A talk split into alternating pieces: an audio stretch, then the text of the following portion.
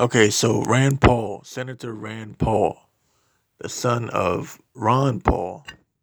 Uh, I'm pretty sure uh, Alex Jones, InfoWars listeners know who Ron Paul is.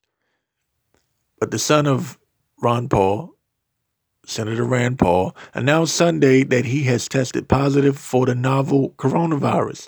He is feeling fine and is um, in quarantine, a Twitter announcement said.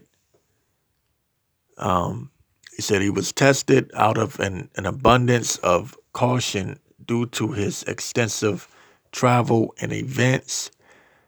Um, it said it added he expects to be back in the Senate after his quarantine period ends and will continue to work for the people of Kentucky at this difficult time.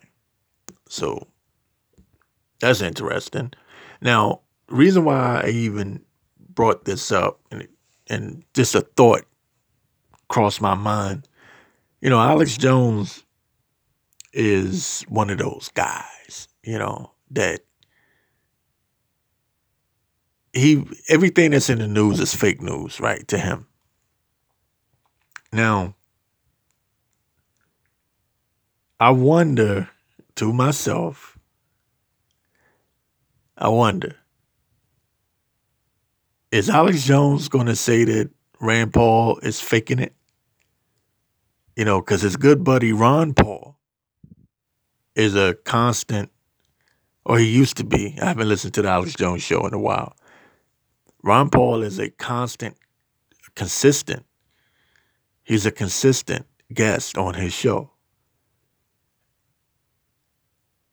So i w- I'm I'm interested to see if Jones would say that uh, Rand Paul is working with the deep state and that he lied and said he had the coronavirus just to further the agenda of the deep state. So I, I just I wonder about that.